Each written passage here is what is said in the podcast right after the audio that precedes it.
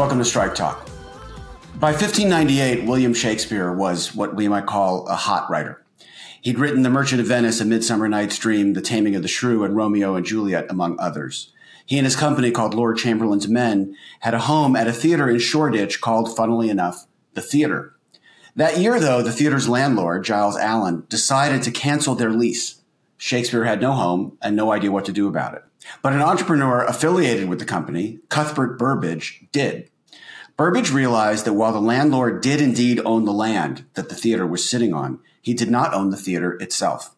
So Burbage rallied the company, and on December 28, 1598, in the dead of winter, Shakespeare and his troupe took the theater down timber by timber, loaded it onto barges, and ferried it across the Thames to a site on the opposite bank.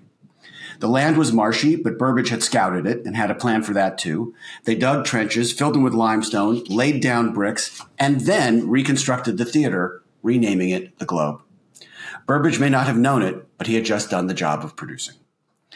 And in that happy new setting, Shakespeare gave the world Julius Caesar, Henry V, As You Like It, Othello, King Lear, and Macbeth.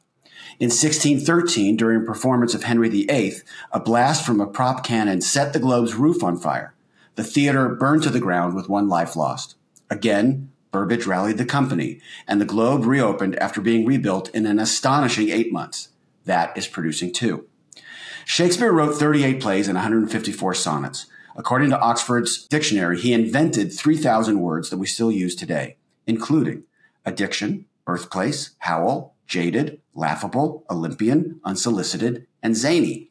Among the expressions he invented are love is blind, break the ice, into thin air, cruel to be kind, heart of gold, and among the many gifts of Romeo and Juliet, what's in a name? That's our focus for today, because it turns out names mean a lot.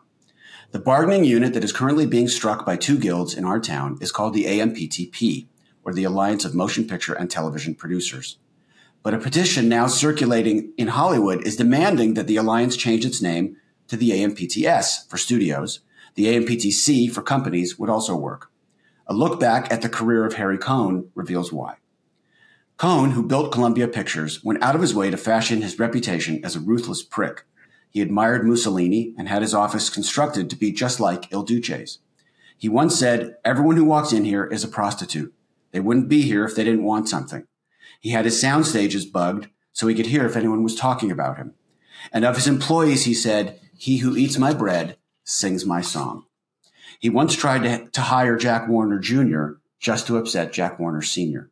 But the driving obsession of his life was his envy of his fellow moguls. Mayer, Zukor, the Warners, they were all richer than he was, all better connected. His office was in a stretch off Sunset called Poverty Row. He lacked the capital and clout to own theater chains as they did, yet he was desperate to be their equal. He decided that winning an Oscar would achieve this, and it became his sole fixation. He would beat them by making better movies than they did. He would outproduce them. In pursuit of this, he nurtured and supported a young director named Frank Capra and gave Capra the kind of creative control no director had at the time total backing. For his next film, Capra wanted Clark Gable. Cohn borrowed Gable from MGM. Capra wanted Claudette Colbert, who wanted a ton of money. Cohn paid it. Capra was uncompromising in his desire to make a movie that said the rich could learn a few things from the working class. Cohn greenlit it all. The result, It Happened One Night, changed Columbia forever. It won Oscars for Best Picture, Best Director, Best Screenplay, Best Actor, and Best Actress. Sweeping those five had never been done before and has only been done twice since One Flew Over the Cuckoo's Nest and Silence of the Lambs. Cohn had arrived. He mattered, but not enough. It was Capra who got the praise in town, and it drove Cohn crazy. Just hearing Capra's name began to infuriate him. Cohn started saying things like, I made that picture, Capra just directed it. Not very producery. Reeling, Cohn decided to wound Capra, and he did. Columbia had a clunker of a movie called If You Could Only Cook. Cohn released it in Europe with Capra's name attached to it as the director. Capra learned of this and went nuts. A lawsuit followed. Capra refused to fulfill his contract. And you know what happened next? Capra became unhirable. Cohn rallied his fellow moguls, and even though they despised him, they closed ranks. Talent that challenged management had to be taught a lesson, even if that talent had cause and Oscars. In that moment, Harry Cohn stopped being a producer and started being a company. Producers support artists. Producers put the movie first. That's why so many people think the alliance is misnamed. How do we know the alliance is composed of companies and not producers? Because the thing these negotiations need most is a producer. Think about it. Producers solve problems. They bring warring factions together routinely. They bridge battles between studios and filmmakers. They keep everyone on schedule. They make sure no one veers too far off script. They keep everybody aiming for the finish line while making everyone feel heard. Harry Cohn wound up losing his studio to his own board, seated in New York. As legendary director C.B. DeMille said, when studios operated on picture money, there was joy in the industry. When we operated on Wall Street money, there was only grief. That is where the companies are now answering to Wall Street and spreading grief. Producers didn't make that decision, corporations did. So, what's in a name? Plenty. If companies are going to prize the price of their stock over the lives of their employees, if they're going to place short term thinking over the health of our business, if they're going to make the whole state of California suffer to the tune of $3 billion when a deal can clearly be made, then they are not producers. And the name of their alliance should reflect that. What should it be called? Well, for that, I'd turn once again to Shakespeare for one of those phrases only the bard could have created, which speaks not only to the misnamed alliance, but to us all. To thine own self be true. Producing is a job, and on every movie, someone has to do it. And on every movie, everyone knows the person who is doing it. Please meet someone who does it exceptionally well, Jennifer Fox. Thank you for joining me. Thank you. So let's begin. The last time I had two producers on, Julie Lynn and Bonnie Curtis, the first question I asked them was, What is a producer? And they took nine minutes. Um, to, to define the job. So I'm going to challenge you to do it in less than nine minutes. What do you think a producer is? It's hard to sum up because if you're doing it well, it takes long to describe because you're literally into everything. No two films are ever the same. And since each has its own journey and its own set of challenges, you're you're constantly in triage mode.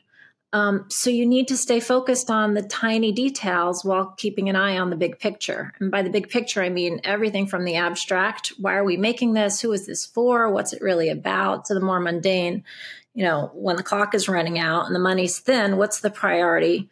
what do we need? But first and foremost, it's a, it's a creative job and a massive collaborative process.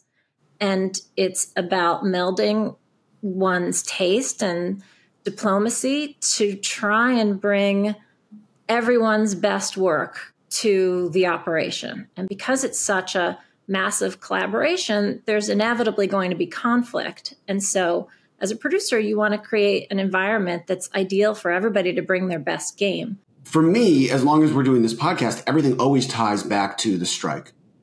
And what I want to focus on most about the job of producing, and, and I have my own very specific ideas about what that job is. But I felt from the beginning that this strike was not about fairness because most people in America feel that they are treated unfairly. The strike is about survival. The strike is about extinction. I felt that very strongly for writers and for actors. And the reason I wanted to talk to you is because I think that now applies to producers as well. The more independent producers that I talk to, the more I hear them say things I never heard them say 10 years ago or even five years ago. Um, I hear them now saying, I'm not sure I can stay in this anymore. And that has a lot less to do with who gets the credit on a movie and a lot more to do with things like fee splitting. So I want to have a conversation about all of that as well. And I think it all funnels into this idea that everybody thinks they're a producer. And, and that because the studios don't hard line that, everybody gets paid from the same pot. And there are now more and more people reaching into that pot. And will this, will producing be a viable, survivable job?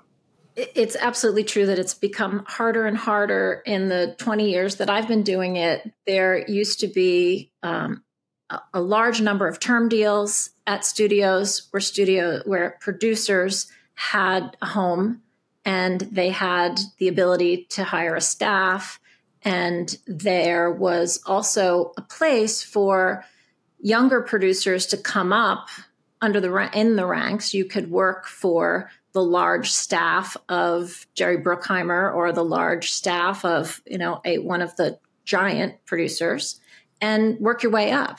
you could, there's a, a long list of very talented producers who worked under Scott Rudin over the years, who've gone on to do all kinds of other things. So it um, that no longer exists for the most part. There are very few of those deals left. So there's no longer this place for producers to, you know, to incubate and to learn and to grow. So you you are more likely now to start out on your own in an independent way and to kind of build your way up from there once you start to direct, you get a very different perception of what a producer is. Um, because on a movie, and you don't think about this when you're a writer who hasn't gotten movies made yet, but on an actual movie, when you're making something, there is a producer who has a fiduciary responsibility to bring that thing in um, on schedule and on budget, who has to make all kinds of decisions about that, who is looking at cost reports every night, whether you as the director are or not. And there is an argument to be made that the producer of the movie is the person who is contractually exclusive to that movie. What do producers think right now is the direction to go? The producer's mark is not able to determine who is allowed to call themselves a producer on the credit of the movie. The mark is there to verify, according to the Producers Guild, who they determine has done the actual work. And there's a criteria. It is in, you know, it's it's published. It's clear for anybody that wants to see it what it is that the job is that they need to be able to do. And it's a majority of it's to it's to be in a decision making role for a majority of the the aspects of producing and it's development it's on set in production, it's post production, it's marketing. So it's soup to nuts all the way through. And there are there's a, a formula that can give you the producing credit without even being on set in some cases, because you may be the kind of producer who is um, I'm I'm an on-set producer, but there are very successful producers who um, qualify for the mark who are not on set who are but are very very involved throughout. Covid was an example too of you know a lot of producers had to go home and couldn't be on set because there were you know it was it was down to a minimum of who absolutely had to be there and could you watch dailies from home and and do your job? The determination was yes you could. And so the on set part of it is is is huge to the way that I do it, but is also kind of not part of the official criteria because if you are able to get a majority of the um, areas without being on set, you can still qualify for that mark. Let's try this as a scenario. You find a book that you love and you option it, and you go out and you get a writer and you both realize this is just not studio fare. And you develop it and the writer writes it on spec and you guys have partnered in that way and it takes three years and you're giving notes on draft after draft. Okay? So on that level you are clearly functioning as a producer. So you guys make a dream list of directors and you go after a director and the director says yeah i love this script. I'm in. Um, guess what? I'm a producer. And you say oh, okay and the director says, Oh, and I have a producing partner. And she's a producer too. So you develop it a little bit more and you go and you set it up at a studio with this director who's attached. Okay. And the studio says, Here's our dream actress. And you go get that actress and she says, I love this. I'm in. I'm a producer. And I have a producing partner and she's also a producer. So now there are five producers on this, but there's only the one producing pot. It's not like the producing pot keeps getting bigger, right? Yes. And by the way, somewhere along the line, the man, the, the manager of the writer could say, "Well, I'm a producer," and the writer yes. might say, "Well, that works for me too, because then I won't get commissioned." Yes. Um, by the manager. So now you have six producers sharing from that same pot. How do you make a living off of one sixth of the producing pot? Especially since you are an on-set producer, um, and that studio may say to you, "You're the one who's going to be the fiduciary." you're going to be the one looking at the cost reports. You're the one that we trust to actually execute the movie. So you're going to be there for casting. You're going to be there for rewriting. You're going to be there um, while sets are being built. You're going to know where the trucks are parked. Um, and you're going to be there all the way through post. But your fee has now been split into a sixth. How do you survive on the one sixth?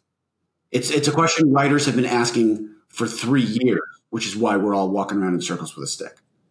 Yeah, yeah, and and it's an enormous problem. And at the end of the day, everyone usually knows within the unit from the studio who the responsible producer is. And by that, I mean everyone else could be very responsible human beings, but the person who's responsible for thinking about it as a whole and doesn't have the specific agenda of their the person that they're advocating for that the interests of the actor may be slightly different than the interests of the film as a whole. The notes may be more about giving that actor more scenes as opposed to what works for the movie as a whole. The um, so everybody tends to come in with a kind of very specific agenda as a collaborator, and they absolutely should. I mean, that's that's what I don't. I mean, it is a very collaborative process, and and we have highly highly skilled craftspeople in all departments. But someone needs to be thinking about what's best for this as a whole and in a way that as diplomatically as possible making peace between all of these various interests.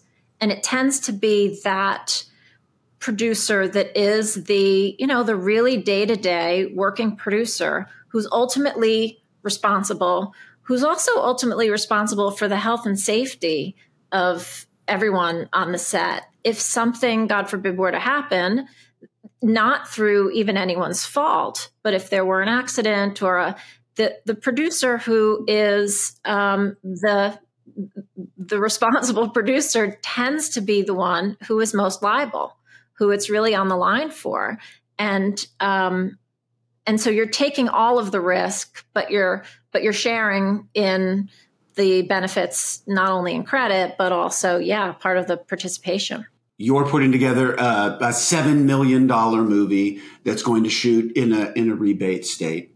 Um, and there's going to be some fee built in there that's going to be for you. Uh, and then all of a sudden, director wants to share in the producing pool, and star says, "I'm the one who got a green lit. I'm a producer now."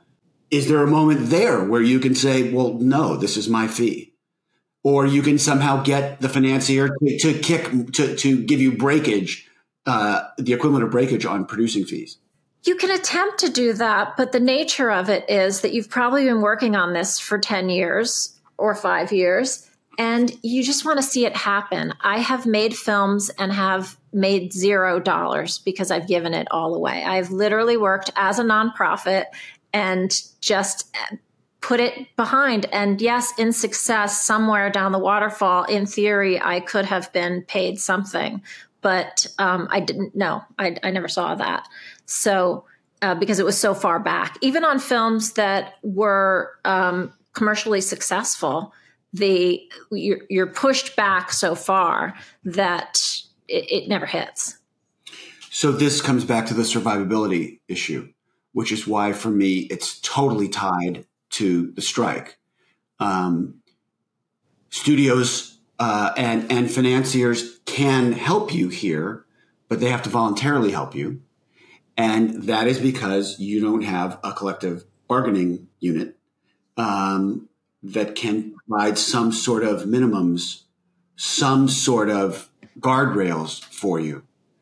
So, why is there no such thing? What I've been told is that it's because producers are considered managers and because we are hiring the crew and hiring other people to build the machine that is a specific production um, we're considered in a management role. However, we are employees of the financier. We are we are work for hire of the financier. Sometimes um, we could be in a position that we're raising money on our own, or we're putting it on our credit cards, or we're mortgaging, putting a second mortgage on our house to bridge something for a period of time. But um, we're falling into a category that doesn't allow us to unionize. In what ways can the PGA protect you? PGA is a trade organization, it is not a union. So um, that is not to disparage the PGA. It's just that they don't have the power to offer um, these kinds of requirements of studios. They they have had conversations with certain studios to say, will you um, will you contribute to healthcare on a project by project basis for producers? And some have agreed to that. Um, but it's project to project, it's not guaranteed. So much of this is about, as I said, survivability. Um, writers are asking, can they stay in this and sustain a living? Actors are asking, asking can we stay in this? I, I wanted to make it clear the producers are asking those same questions of themselves as well. Obviously, there are different stages of a movie, and producers function differently in those stages. How do we create a credit that accurately reflects how important it is to develop material with the writer before anyone's getting paid anything versus being the person who is actually contractually exclusive to that movie? It's very hard to define that because every film has a very different journey. And um, and so I think it needs to be looked at case by case in each instance. I don't think that you can have a blanket rule for every film. Okay. Does the producer's mark sometimes put you in a position where you have to compete with the actor in your movie or with the director in your movie, uh, which are relationships that are not only meaningful to you personally, but meaningful to you professionally? there is a sense of fairness and what's the sense of responsibility. I, I would I would never put an actor who needs to perform in the position of understanding the day-to-day problems of that is, that are going on behind the scenes. It would be a wild distraction. It would not be what's best for the film. And so so you need to keep people involved in a way that also protects the film.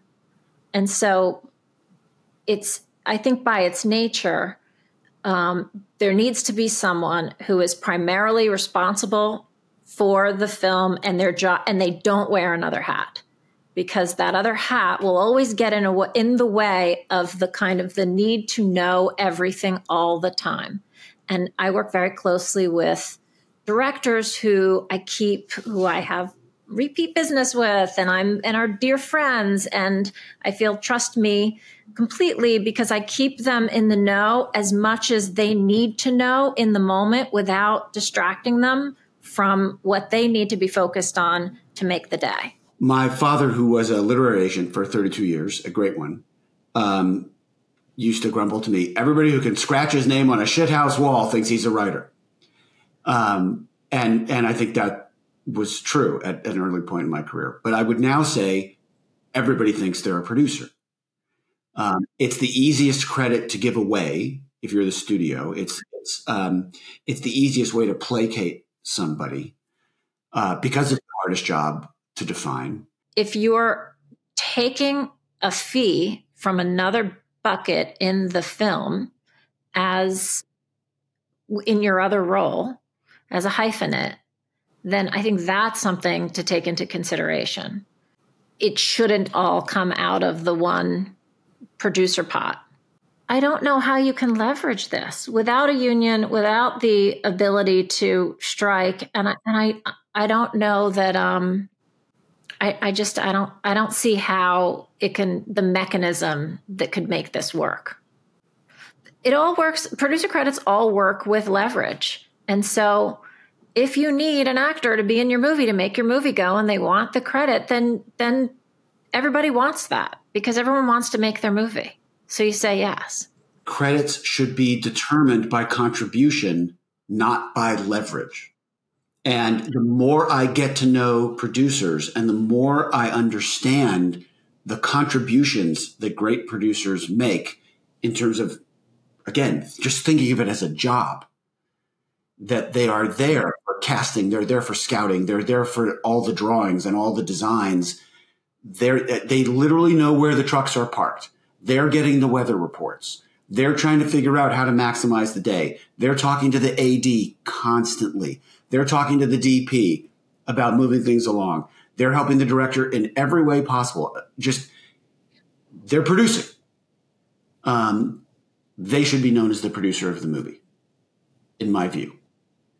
And and anyone who gets their who gets a producing credit by means of leverage, as opposed to contribution, I just think that has to be, in some way, that has to be recognized. It has to be um, codified. So what you do, what most producers do, is you bring them into the tent. You embrace it. You embrace it, and you, as much as possible, make make them your collaborators. Okay, and um, that works creatively. But have you ever had a circumstance in which you said to the director and the director's producing partner, "Hey, love this idea of you producing this with me. That would be great. We're all going to be partners. I need to make a living." So can we negotiate something about the fee? Since you're still making your directing fee and your producing partner has a job, all I have is this fee. Right. Can you take the credit and do the work, but let me have the lion's share of the producing pot? Have you ever made, had that conversation? Yes, and and I have effectively had that conversation. That has worked. There may be a huge studio movie in which eleven writers wind up participating. Um, but all those writers get paid.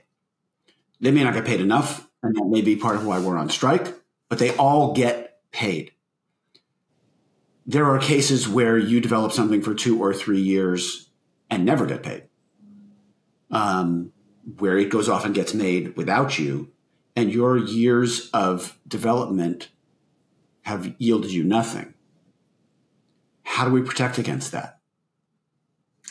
There used to be development fees worked in that have gone away. They could come back. Um, paying producers to do the work that they do to tee things up, to, to make them exist, could be a part of it in addition to a development fee, even, even a kind of between development and launch, some other period of there's a there's a lot of r&d that we have to do um, in building how is something feasible. I have i have a project now in which i'm trying to figure out is there an led screen approach or should it be a practical approach or should it be a hybrid between the two i'll spend months trying to figure that out and i'm not going to get paid until i have a plan and i'm able to make the movie so and that's very different than the work that you do in developing the script so all of these things you but but I'm paying a visual effects supervisor to come up with that plan. You are personally paying that person? Yeah. Okay. So you're you have skin in the game in a completely different way. Yeah, yeah. I'm I'm optioning material. I'm paying line producers to do budgets. I'm putting out my own money frequently before I even have a financier.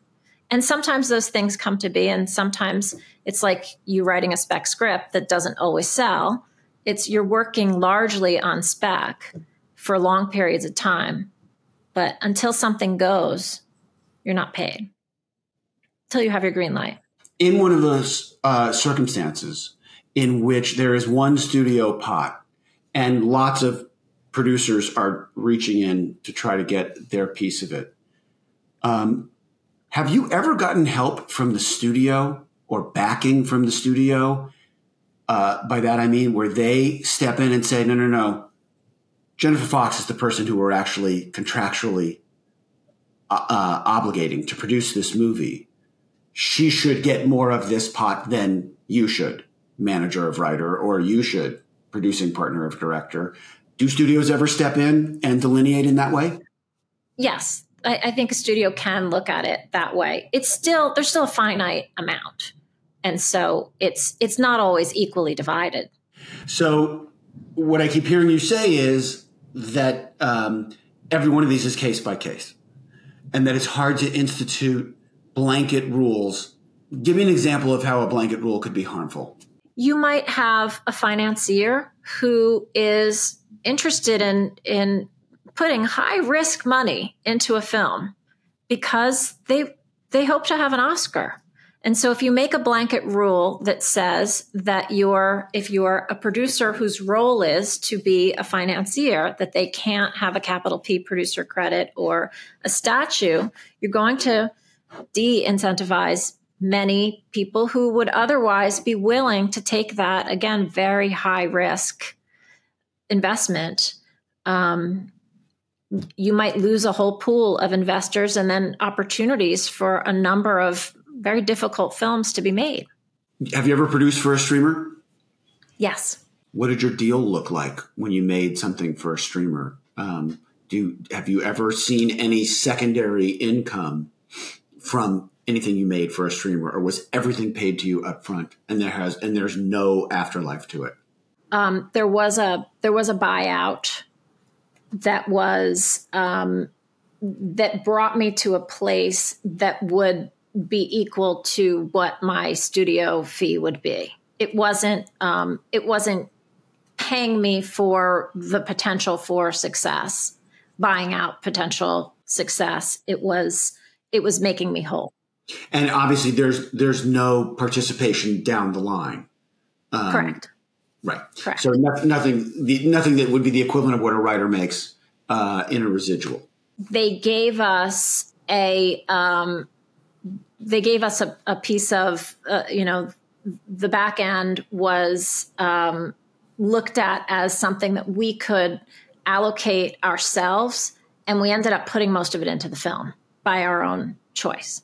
So rather than pay ourselves a bigger buyout, we would say we'd like to have a, you know more cast more visual effects more and so it was all put on screen for the most part so in effect you're co-financing the movie.